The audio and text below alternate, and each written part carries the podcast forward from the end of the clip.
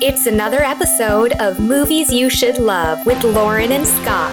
Hey, everybody, welcome to yet another episode of the Movies You Should Love podcast. I am Lauren, and with me is Scott. Yes, uh, Scott, the ever present other person on here who is not me. Um, it is true. Uh, we'd like to uh, just invite you to uh, to chime in with us here. Uh, you know, we say that movies you should love is kind of like film school without the tuition, and we kind of dig into movies and talk about why uh, why we think you should love them. Um, and if you have thoughts or whatever, you can talk to us on our Facebook, uh, facebook.com slash movies you should, or on our website, moviesyoushouldlove.com, and be sure to leave us a rating on iTunes. That really helps us out a lot. Uh, a good rating. Uh, if you hate us, please don't leave us a rating. Um, uh, so today we are talking about. Well, I was going to say uh, I was going to say we were talking about a film, but we're actually talking about at least three films and maybe ancillarily a few others as well. Uh, That's as we right. Uh, so the the topic at hand is Beauty and the Beast. Yes, and we're going to be kind of discussing and uh, comparing 1991's uh, Beauty and the Beast, brought to us by Disney, uh, 2014's Beauty and the Beast, which was a French film uh, directed by uh, Christophe Gans, whose name I'm probably mispronouncing. I apologize, France. And 2017's Disney's Beauty and the Beast. and I think you mentioned there was a couple other, like some earlier uh, films, but I think it was these three that kind of inspired this particular episode. Yes, but these all kind of. Well, I, I think I think our original discussion was like, hey, let's talk about the animated one versus the Disney uh, live action one. Right. Uh, That's right. Because they're because they're both kind of. Um, well, there's a lot similar between them, and, and a few things that are different. Yeah, and then yeah. we kind of went, well, you know what? There's also this recent uh, French film that came out in 2014, uh, and so Yeah. let's kind of throw that into the mix as well, and just kind of talk talk through Beauty and the Beast yeah, as it as it stands today. yeah, yeah, yeah, yeah. Yeah, because with the 2014 one, I'll kind of start there just briefly. Um, stood out to me because it was a trailer that I saw, I guess, three years ago at this point, and went, "Oh, that looks pretty. I want to see that." and then I never got to. Like, it just it was not a movie that ever was released anywhere in America that I'm aware of. Um, and then it kind of popped up on Netflix recently, and it's still there. If you're listening to this, um, basically live here in uh, September of 2017. It is on Netflix. Um, you can watch it. It stars Vincent Cassel as the prince and Leah uh, Leah Seydoux um, as uh, Belle, as well as an entirely other French and German cast. Um, it's a really really pretty movie. But um, Beauty and the Beast, Lauren, why do we keep making this movie? Uh, well, you know what? That is actually kind of my big question uh, out of this. It it turns out, like I went back and looked at this. There are a lot of Beauty and the Beast Mhm. uh, films. Uh, I mean, we've been we've been doing this, and the, the, the funny thing is, like, this is not uh, this is not the uh, the oldest of fairy tales that we have. It was, you know, that it, the original fairy tale is what from from the mid 1700s, it, Yeah. the late early 1800s, something like that. 17, I think the Um, first one was I read it was it came out in 1740, and then like republished like 20 or 30 years later as kind of the the story that we kind of know it as. Yeah. And uh, we have been making films about it since at least the 1930s. Um, and uh, it seems like every decade or two, there's at least a new version of this film. Um, and and then if you're wanting to, to to move past that, there have been TV shows and like so much other media that has also been created out of this story.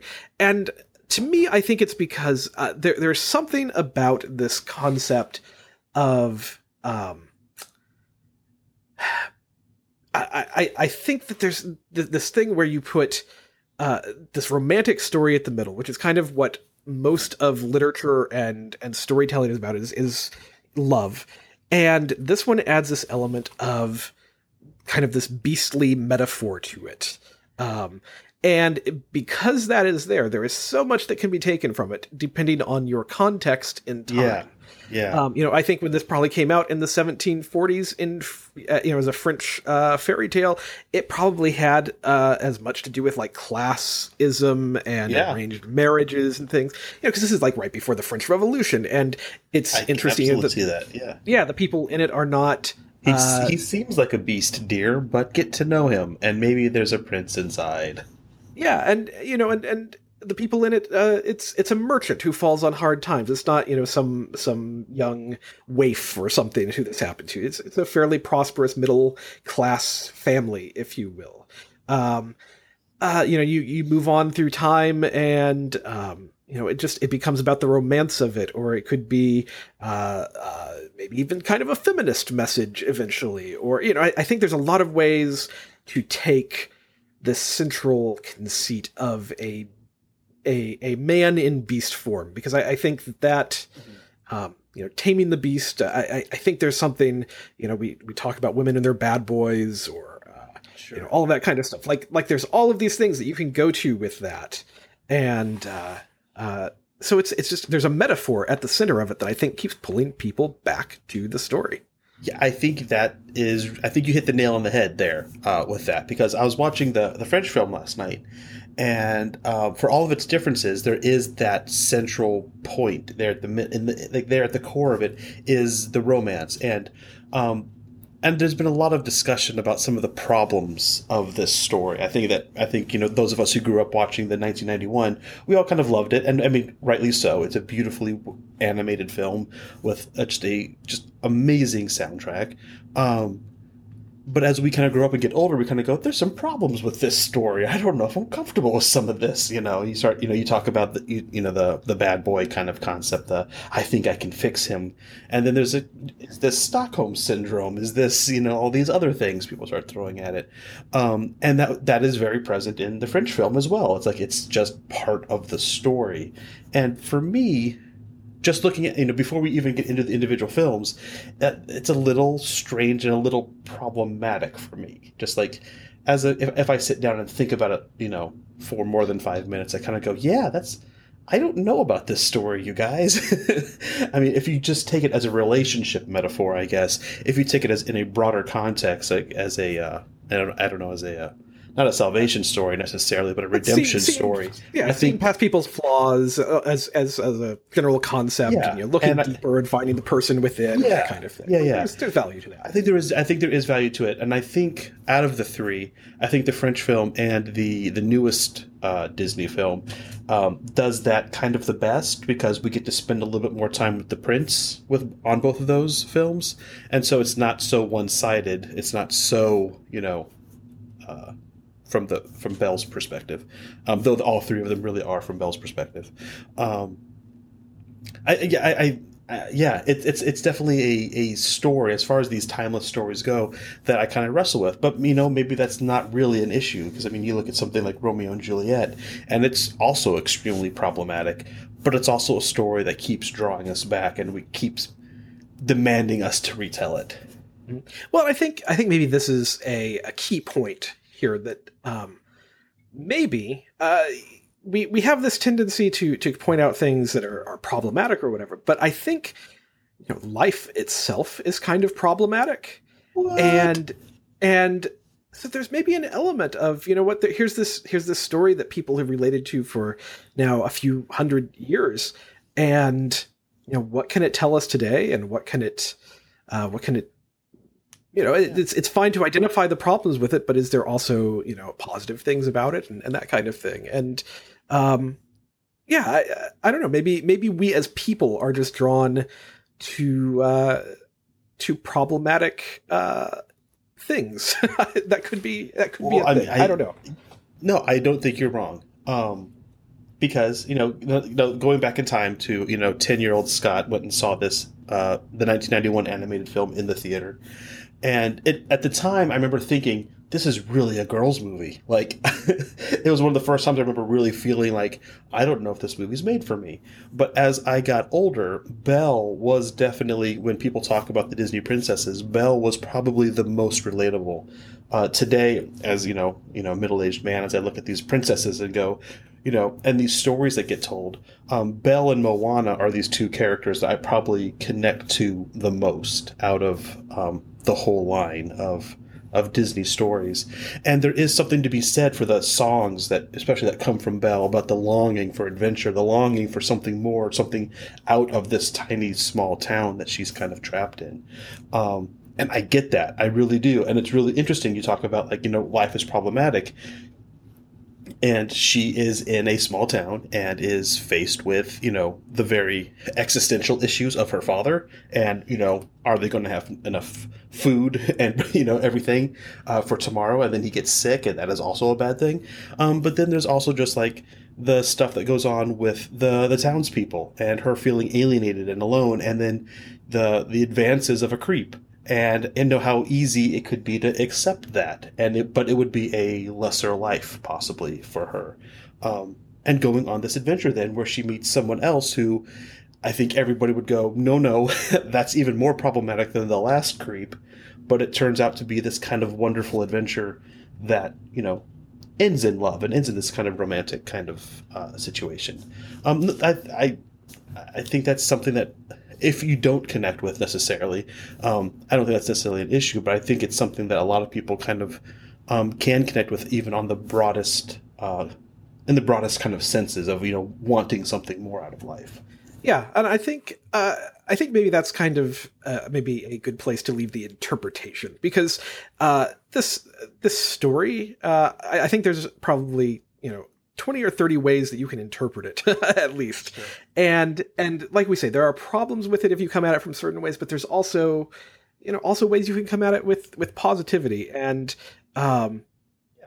and and i think maybe maybe what we could say is you know uh we're not we're not here to judge the uh the content of the uh, of the story per se as it is the films themselves. And so maybe that's maybe that's where we should jump in here, um, sure. and and leave some of the uh, some of the uh, no philosophical. I, no, absolutely. I I, I kind of wanted just to kind of mention that, and also kind of wanted to yeah. put out there that like.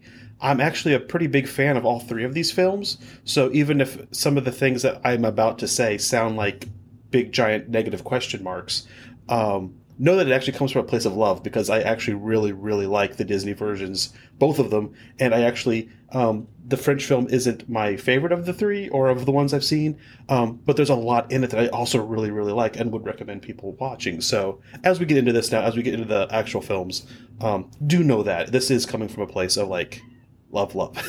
yeah, absolutely. Uh, I I agree with that. I I have uh, definitely the, the two Disney ones, uh, especially the animated one. Like it just it has a very warm place in my uh, in my heart, and, uh, and yeah. Um, all right, so maybe that's a place to start. Uh, let's talk about the animated classic from 1991. Mm-hmm.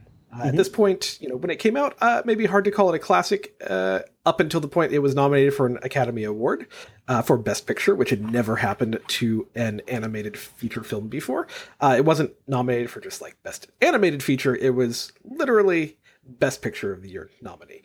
Uh, that's, which that's does amazing. not. I mean, even today does not happen. Like this is this a big, big deal.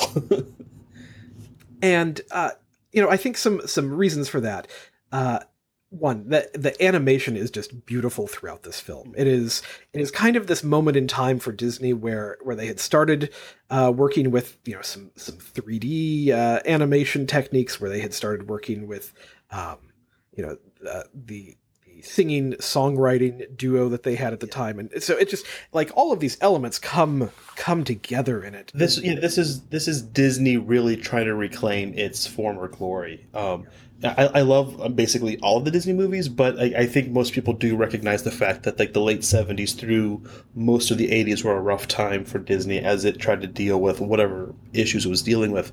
But then it kind of said, "We want to do that old Walt Disney animated movie again," and they made The Little Mermaid, which was went over like gangbusters, and they followed that up with Beauty and the Beast, which just kind of solidified Disney as this we're back, you know, and it was like this kind of um, new golden era of Disney animated films, which was just wonderful to be a part of and to to watch. And yeah, I mean, like it's like everything about it. It's just perfect. It's like a lean.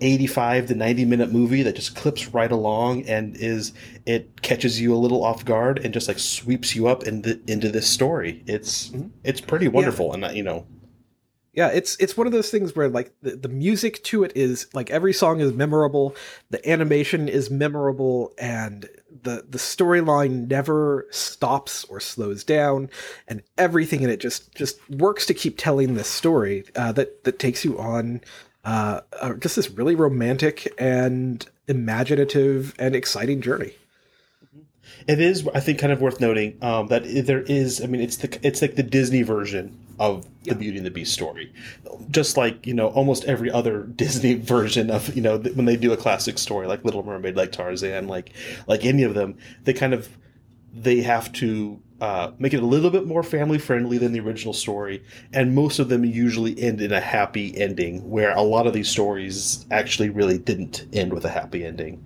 um, originally. Um, and it, it, so like there's there's certain elements that kind of get lost in the animated version, which you know for you know honestly for me, I'm fine with. It's like I I kind of like this version the best. Like it's fine. We don't need some of the other things, um, but they start um, bringing out some of those elements. They try to they did bring a few of those things back for the live action uh, Beauty and the Beast. Um, but yeah, I mean, yeah. Uh, so let's let's jump ahead. Uh, a few years to the French version then that mm-hmm. came out, uh, 2014.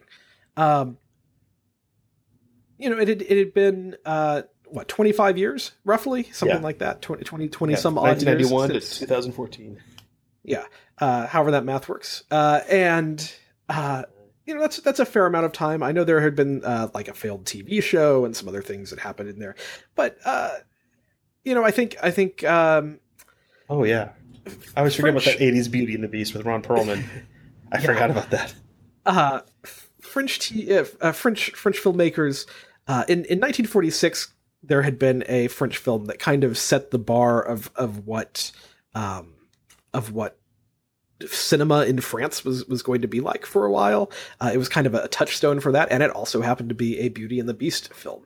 Uh, and it's it's very good in its own right. Um, it's a little bit dated now in its um um it, it very much feels like a, a film from its time, but it's also a very good film from its time, if that makes sense.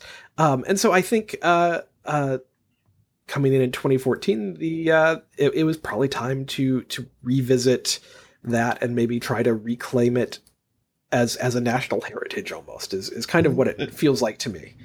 Um, and it doesn't it doesn't happen very often that I can think of, but I do I did enjoy the fact that this was a French story being told now by French artists. Like there was something to be said for that sitting down watching it knowing like this is kind of like this is our story. Let us tell it. And i appreciated that. Yeah and i think i think that is probably the thing that that benefits this film the most is that it is a production that that understands the uh, the sensibility of its uh, of its own story. It, it, understands the culture. It understands all of that. Um, and uh, uh, I will say, uh, if you're if you're watching this, I watched it with the French. I tried watching it with the, the English dub. Uh, uh, don't stick with the stick with the French subtitles. I just I wanted to see like how to recommend that and stick with the French subtitles, people. I, I um, assumed um, because um, my on Netflix, I you don't have the option. oh no, you did, do. Uh, you it, it is on Netflix what? with with. So I'm just saying, I don't take so off. Furious right now. I'm so furious right now because it for my mine just started with the English dub, and I tried to switch it, and it kind of maybe my remote just wasn't communicating with my Apple TV because it didn't um, it didn't go over to like the different languages. I could do like Spanish subtitles, but I couldn't go to different languages. So I watched the whole movie dubbed, and it's not great, you guys. It, it's super yeah. not great. yeah, please, uh, please, if you switch over to the French and watch it with the subtitles, you will get, uh, even though they speak pretty quickly, and and maybe you kind of have to keep up with the reading of it. It's so much better. Um, so much better. Uh, I I can't stress that enough. It was it was kind of night and day for me when I switched that over. Um, so furious. uh, because I mean, it's, seriously, it's, it, it's just it's just disconcerting to constantly be hearing these um, words that are clearly not matching up with the actors' mouths, and it's one of those things where I forgive it when I watch like anime or something like that, but when it's something like this, it's just like. Why? Why do you sound that way? Why do? what is happening? And it's just it was disconcerting through the entire film. Yeah. Um, so, uh, so Beauty and the Beast is directed by um, Christophe. Uh, we, we said this already. Christophe Gans, uh, uh, who I first learned about because of Brotherhood of the Wolf, the Pacte de Loup, uh, which is a, a 2001 French film that I uh, I really enjoyed quite a lot. Um, it was it was kind of a strange mashup of horror and French Re- Revolution and uh, o- of other stuff. um, Yeah, yeah. and uh, but what was really memorable uh, about it was the the visual style of it. Um, it was uh, in 2001 when it came out. It was um, uh, it was just it was just a gorgeous film. It was- Uh, it, yeah, it kind of came out at the same time as like Amelie did and some of these other French films It just yeah. It was very challenged very the way cinema looked. Yep. While also kind of incorporating a lot of like some of the new styles that we were seeing coming out of Hollywood, like it kind of it benefited from being made after the Matrix. While it doesn't have necessarily, you know, the same kind of style as that, you can kind of see where they're learning from, you know, from each other, and it tells this really great story. And I, I haven't watched it in a couple years. I wonder if it how it holds up. But like, um, yeah, that's where I first uh, met this kind of this director, and uh, that was a movie I know that we uh, kind of clicked on in film school, and uh, still love it. I still kind of go back to it sometimes and think about it, and have uh, incorporated some of the themes and some of the stuff that I have kind of written and whatnot. Um, but go on, sorry. Yeah. Oh no, it's fine. I I was just going to say uh, that it's obvious that that he has kept moving with his visual style since then, uh, because probably the, the the biggest thing I can say about the the 2014 French Beauty and the Beast is it is uh, it is very visual, um, and that is both good and bad at times. Uh, it is it has some of the most stunning imagery that I have ever seen, and it also does its itself a disservice at time by by going too far with it. This movie is I, I feel like it's two hours long. I think that's what Netflix told me. I remember like kind of pausing at one point and see, yeah, it's one hour and fifty two minutes, and I feel like a solid forty minutes could be cut from it. I mean, there there isn't anything specific like get rid of this subplot, uh, this subplot, or this subplot, but it's a very quiet, slow movie. I felt It, like it is it it definitely has some pacing is- issues, I would say as well. Um, it kind of starts out that you know maybe what the first twenty or thirty minutes you're getting basically the story of the father. Right, which uh, yeah, and that was what was, I did find kind of refreshing and interesting about this is that he really did set out. Uh, this is, I mean, who wants to make a Beauty and the Beast movie after the 1991 Beauty and the Beast movie? It's like it that was a a defining version of that story. That being said, he really rose to the challenge and like took like that original story about the merchant and told a bigger, broader story, and really, I think told a story kind of of his like his own story, like his own version of this that is very true to like the original, while still in a, in a lot of ways trying to capture and and successfully capturing in, in certain scenes and moments some of the feelings you have from that Disney movie. So he kind of goes like, yeah, that's that movie, and we can do that too, but we're going to do it in our own way. And I think he succeeds in a lot of in a lot of ways. Um, but yeah, the first thirty minutes is just it, not world building necessarily, but just like kind of setup, and it's set up for you know why Belle goes to um, the castle. Yeah, and then and then Belle goes to the castle, and the next hour or so is her at the castle with flashbacks to the prince before he turned into a beast. Right, you get to find out the story as to why, and that that was some of the interesting things that happened. That being said, because of the pacing and because of the way she discovers the story, and even some of the dialogue she has with the beast, like this, the stakes seem super low. Yeah, very very low. like he's kind of like, hey, you can do whatever you want. Just come inside at night. Um, later on, he's like, you can leave, but you know, please come back. You know, he's just kind of like there isn't like he isn't ever really all that menacing. Like he menaces the father. I think that might be the the scariest he really ever is. After that, he's just like, you know, I live with this guy now, and he's hairy. he's hairy. He's kind of petulant and a little bit. Um, yeah, maybe not, he eats raw maybe pig verbally every now and again. Yeah. yeah, verbally abusive is maybe, maybe too long, but like we we fight. like that's kind of it. Like we verbally Yeah. spar. Yeah, Yeah. Um, uh, and then the- the last. Yeah, sorry. I was going to say th- th- this was this. I will say this was the sequence that if you're a fan of um, Legend, I got a big Legend vibe off of this movie and off this uh, this kind of middle hour. It reminded me a lot of um, I forget the actress. I want to say her name is Mia Sara, but I don't remember. I feel like that's Ferris Bueller. Anyway, it, I, there was like a certain like real. Um, this it reminded me a lot of that film of some of the you know for good and for bad. If you like Legend, you might really like um, Beauty and the Beast, and, um, because of that relationship she has with the the Lord of Darkness or whatever he was. Um, it was interesting. I kind of went, oh, this. I think this guy's a fan of early Ridley Scott to bring it. Yeah. Because our podcast, you guys, if you haven't found out, is really just a Ridley Scott podcast in which we get to discuss other movies.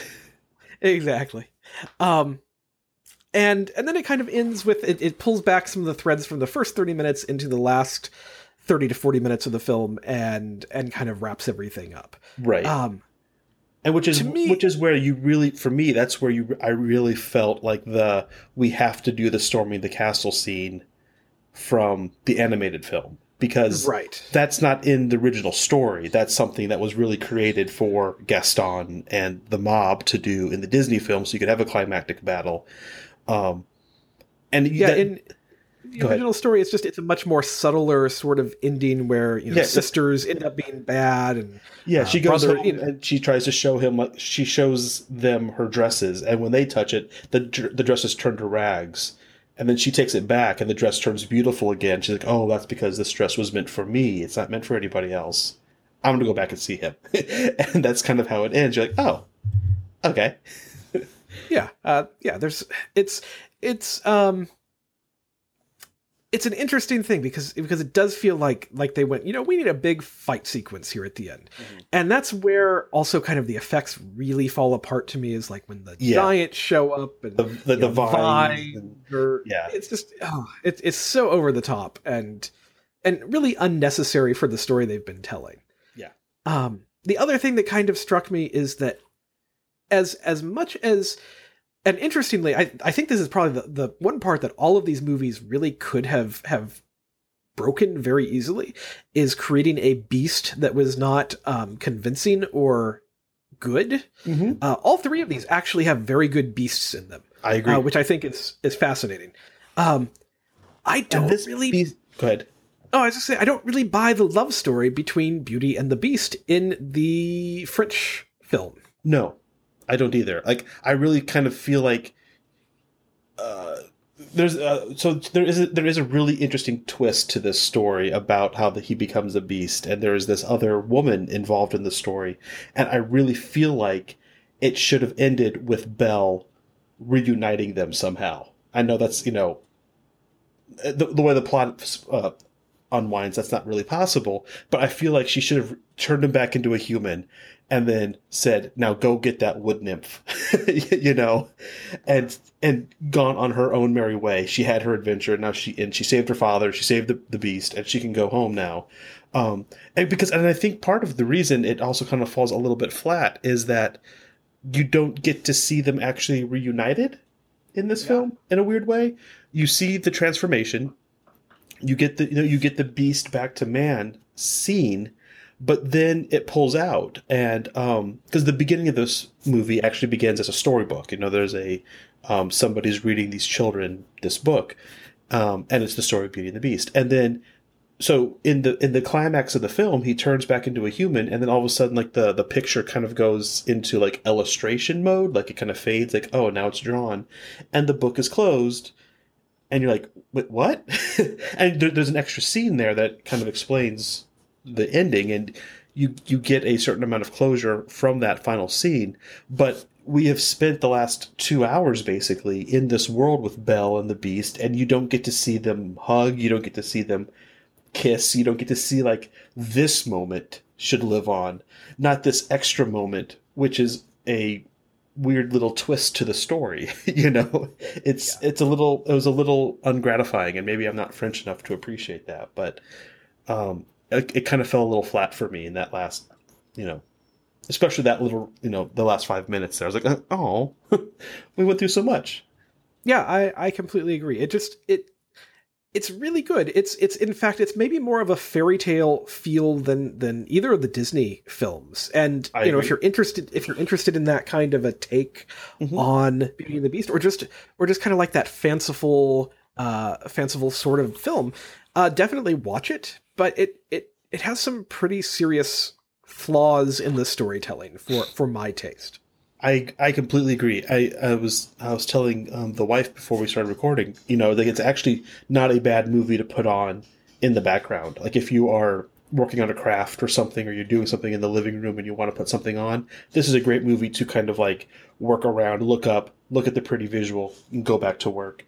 Um, because there is a lot to be taken from it. And honestly, like watching this, I felt like I could really imagine a great book like this is like it feels like a very true adaptation, you know, um, a very accurate adaptation of a book, even though it's a completely kind of reassembled retelling of the story. Like the the wandering through the castle, the seeing the the the, the prince's backstory, it felt like this is something that should be narrated. This is something that we should be inside Belle's head. But unfortunately, we're not really allowed ever into Belle's head, and so all you get are really quiet scenes of her wandering around the castle you know there's a pretty soundtrack and you know the costumes and the colors are gorgeous but it's like it's it's not really enough to draw you in ever. And so the payoff in the end is a little unsatisfying. Yeah uh i agree. So uh so with that said Cut what about three years later. Yeah three years later. So so disney decides to to do a live action basically remake if you yeah. will, of, of their animated feature. Now, which which I think is fascinating because they have done some quote unquote remakes yes. prior to to this. Uh, they have not been uh, this faithful, kind of this faithful. Yeah, I was going to say shot for shot. This is not shot for shot, but it's it's it's close. it's, there, it's, there are sequences that almost are definitely. Um, um, yeah, because well, Disney's in this interesting place right now where they're still making their animated films, um, but now they're also kind of getting they they seem to be wanting to get back into their live action stuff, and to do so, they're not making new live action films. They're kind of repurposing old um, old movies, whether it's you know it started with Maleficent, I feel, um, where it was a retelling of Sleeping Beauty, but from the witch's perspective. Um, so they're going through those animated films. They're doing that. They did Cinderella. They did um, excuse me. They, but then they're also uh, doing um, like Pete's Dragon mm-hmm. and and doing, Jungle Book. Yeah, and Jungle Book. Sorry, that's the one I couldn't think of for some reason. Um, Pete's Dragon is interesting because it is also. Have you seen Pete's Dragon? Yes. Yeah. So it's great, but it's also not Pete's Dragon in any way. no, it's it's its own complete separate movie. Yeah, it's, it's, they they kind of took like what it's like they said, "What's Pete's Dragon about?" Great, I can make that movie, and then kind of made a movie that tried to give you the same kind of feel that a 1970s, 1980s family film would give you, while telling a completely new story, which I really enjoyed. Um, I, I, actually enjoyed it a lot more than I thought I would. Um, but then comes Beauty and the Beast, which is a movie I was really excited about when they announced it. I was like, cool, these have all been great. I can't wait to see what they do with this. They start announcing the cast. It all sounds great. And then I couldn't help but be a little bit amazed that this was the first one where it seemed as if the readaptation process stumped them a little bit. Or it's kind of like, why would we try something di- like Jungle Book is almost a different movie, you know. It's like it's a little bit closer to Rudyard Kipling's original story.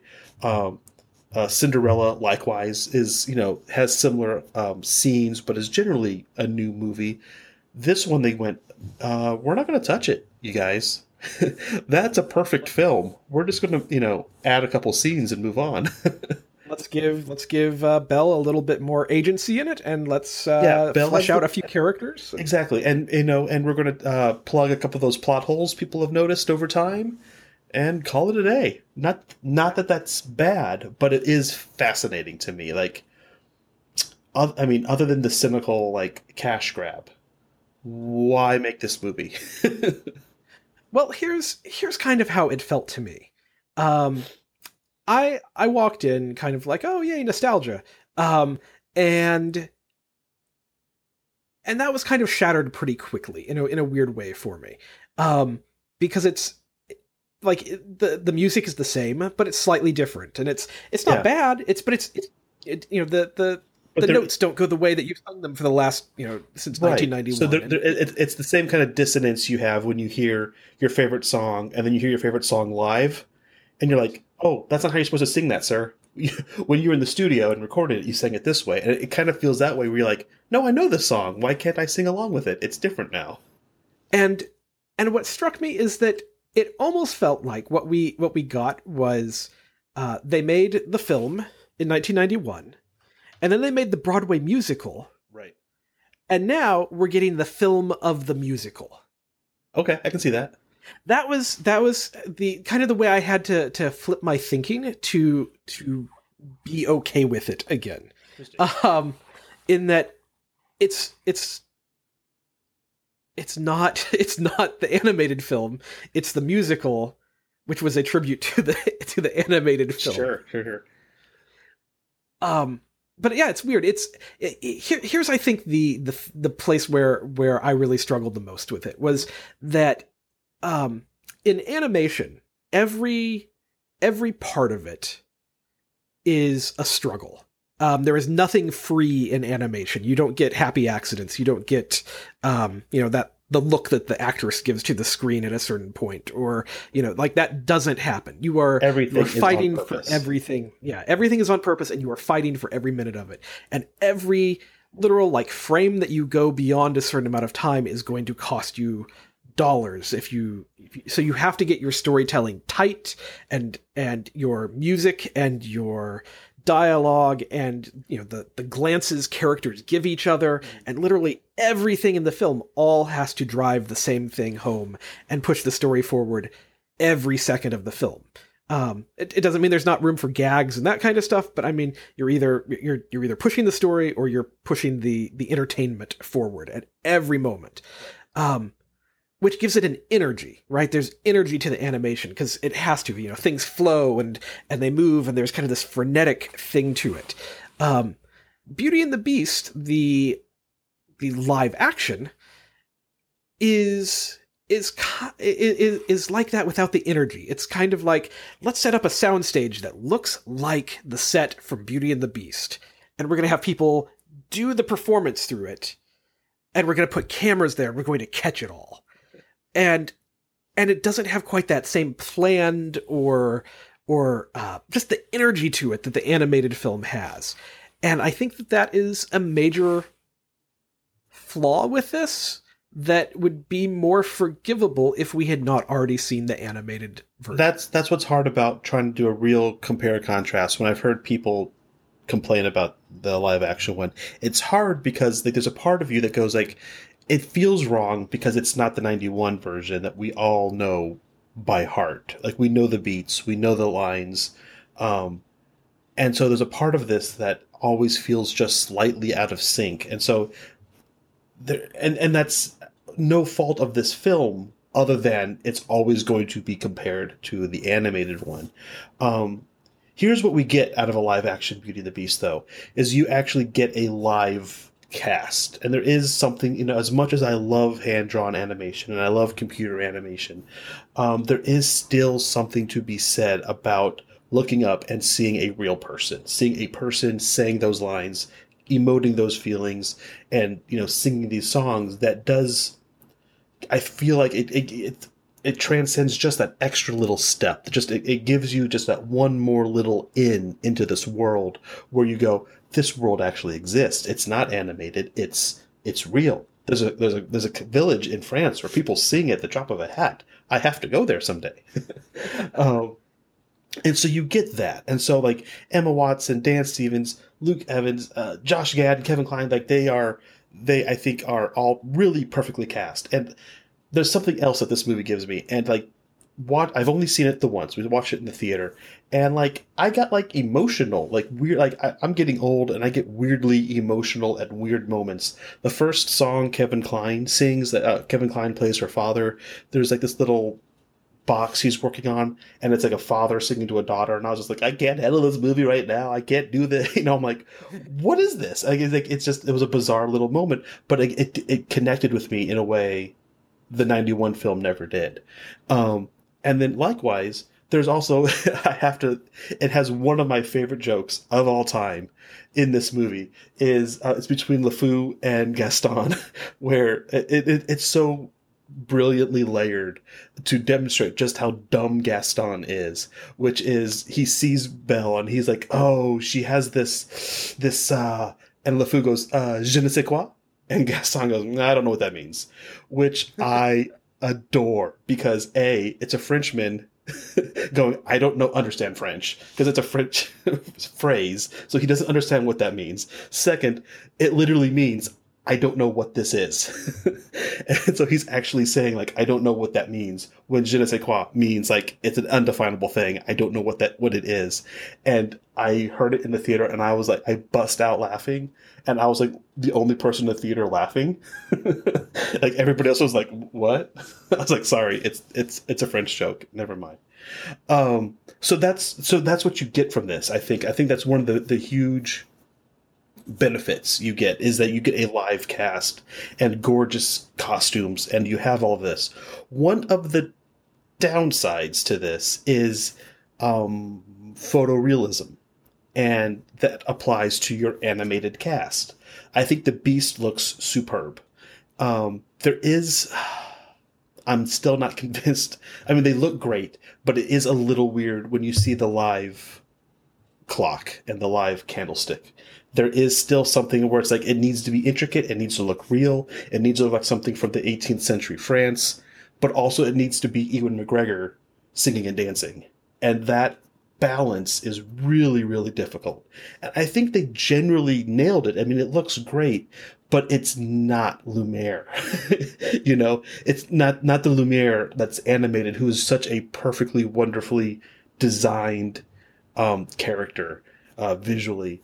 Um, that being said, when they all at the end when they start getting transformed back into into furniture, maybe forever, again, got choked up. I got choked up over furniture in a movie, you know. So it's like it's it's it's a weird balance that it like this movie kind of is able to. I think it generally does it well, but there are times you know where I think some of those things can also be um, you, you're not quite sure of it. You can. It's like it works, but it also slightly takes you out of the movie. Yeah, I I completely agree with that. It it in its own way that the just the the CG work of it is a little troublesome at its in its times, and uh, you know as um uh it, it is it is it's that uncanny valley right that pulls you out of of the film and um I, maybe that is part of also why the animated film works so well is that it's all one design and it is like you were talking about before like like something that exists as a, as a great book that you're just you know inside someone's head like yeah. it's almost that sort of thing and both of these live action pieces have have parts that pull you out of that yeah. because because of the technology or because of uh, whatever reason um, oh, absolutely. I mean that that is that's one of the huge strengths that animation has. You can draw something that doesn't look like a mouse and call it a mouse, and in this movie, it's a mouse. You know, it's like Mickey Mouse is clearly a mouse, you guys. But if you try to put him in a live action film just the way he looks, that would not be a mouse by any stretch of the imagination. But it works within the context of this well designed, well crafted animated short or animated film. Um, yeah, and I also I also want to say that I really do appreciate that this Beauty and the Beast gave the Beast a song, and also so with that and with some of the earlier scenes, we do get his side of it more, which I always which I still feel like from the animated version is one of the weaknesses the animated version has is that you don't get his perspective on anything. It's just he's just there for Belle to kind of fawn over. Yeah. It, uh, that is that is the strength of this live action uh, piece as a whole, I would say, is that it does fill in a lot of those little kind of missing backstories and character arcs that just uh you know in in the animated film uh people are are a lot of them are stereotypes in it right? Because because they are. Um and i not that they aren't in the live action but but at least it goes through and gives them some reasons for it and some a, a little more depth and a little bit more understanding of, of why they would do that. You know, Belle, I think especially gets some of that that's really nice, and and like you're saying, the Beast, um, uh, you know, even Gaston gets a little bit, and that's that's kind of nice. That no, he's not no, absolutely. He's, I mean, he's he's one of my favorite villains because he's such a a dumb dunderhead in the animated one. Like he's he's my favorite. He really is. Like he's got like the best lines. He is so vain and just like everything about him is great. But you don't really understand him. He's just you're like, why are you here in this town? Why are you fawning over Belle? What is your deal, my man? And in this, you go, oh, he's returning from the war. There's things, there's like this other world outside of this little village. And there's just these tiny little layers. Even his relationship with LeFou, with LeFou is kind of not necessarily explained, but fleshed out a little bit. Where you like, okay, these two guys serve together or whatever, and so you understand the whole situation. Like, I, there's a lot of those little details I really appreciated. Um, yeah, I mean, and honestly, I, I think all three of these movies are well worth anybody's time. Um, it's just you know this is kind of um, what we do in film school. This is what we do as movie lovers. Uh, we look at these things, we kind of turn them upside down, see how they work, and see why they work, and see you know how maybe somebody in the future could you know in 2024 when it's time to make this movie maybe learn from this experience and uh, make an even better film yeah uh, you know i think that's that's the fascinating thing is that you know here we are uh, talking about three movies there's more than these out there right. uh, but yeah we're talking about these these three specifically and um you know uh, at the end of the day like they all have their their issues they all have their problems but the flip side is we have three really good beauty and the beast movies um, yeah you know, they three are, really all, good escapes yeah um and uh yeah, uh, I, I think that um, at the end of the day, um, you know, enjoy the ones that speak to you. Uh, if none of them do, uh, obviously there's room to tell the story again. So go figure out how to do it in a different medium. I, I think the I think the uh, the story of Beauty and the Beast has enough metaphor and meaning to it that uh, you know the world is kind of open for it uh, and and obviously is interested in this story so so oh, go take it and do something with it i just thought of something this is one of my biggest gripes about the animated film and here's the, all you future filmmakers out here this is what i want to see i need a true blue sequel to beauty and the beast because the character of belle as she is set up in especially in the animated version is someone who is longing for adventure in the great world wide out there and she doesn't get it she gets like sidetracked by a boy. What I want to see, I want here's your here's your pitch. It begins shortly after their wedding, and they are going to go out into the world now. She's like, I, she's like, this is great. I love this all. I love you, Beast. Um, whatever your name is, but um, I want to time see, for adventure. Yeah, time for adventure. And the Beast needs to like be reintroduced to the world and see the world through Belle's eyes and see this whole thing. And I feel like you could go on so many different magical adventures and just send them out into the world and they can go through things and it would be it could be a whole heck of a lot of fun. I don't know what the story is, but like that's it. Go make that movie. I I really want to see the movie of the prince and Belle uh, you know, going around uh, France, going into the forest, seeing, you know, meeting a new beast, the, you know, the other beast, uh, beast of, what's it, uh? Um, beast from Brotherhood of the Wolf, you know? Oh, yeah, yeah. you know, it's like, there's so there's so many stories out there that you could tell you could do something that's kind of a little bit horrific you could do something that's just high fantasy you could do something that's um, Brotherhood of the Wolfish, because I mean there is clearly magic in this world because of the story of within Beauty and the Beast. There are enchantresses, there are wood nymphs, there are things out there. Oh man, I would read the crap out of this graphic novel series. It's like this is, and and here's here's part B of that challenge. Yeah, uh, make it a continuing love story of two people who are already together. Don't have it end at the part where they fall in love. Right. Have it have it be the continuation of love because that is something that we don't see nearly enough of out of Hollywood. Completely agree. Completely agree. Okay, so she has seen the man behind the beast. Who is that man? Let's learn that. Let's see who this prince is. Let's see who these people are together when they're not, you know, in constant conflict. Let's let's grow together and grow forward. Man, you guys, if you make this, like you don't have to credit me. Just let me know you did it because I really want to see this. Excellent. Well, guys, I think it's very obvious that these are movies that we love in very uh, certain ways, and uh, we hope you do too. Um, and we'd love to hear your take on our take. Uh, so, uh, Scott, where can they where can they talk to us about stuff? Um, as you said at the beginning of the of the episode, you can find us on Facebook. Just type in "movies you should love." You should be able to find us pretty quick. I think we are facebook.com forward slash movies you should, um, or go to moviesyoushouldlove.com. Um, you will see a big glorious uh, website page. It'll have this episode up, other episodes. You could comment, you can contact us, or you can search for us on Twitter even. Um, yeah, basically, if you just Google movies you should love, I think you'll find us. Awesome. Yeah. We would love to talk with you. Uh, and as always, we will be here next time uh, with, with more uh, discussion about movies that we love. Absolutely. We'll see you then. You've been listening to the Movies You Should Love podcast. Join in the conversation at moviesyoushouldlove.com.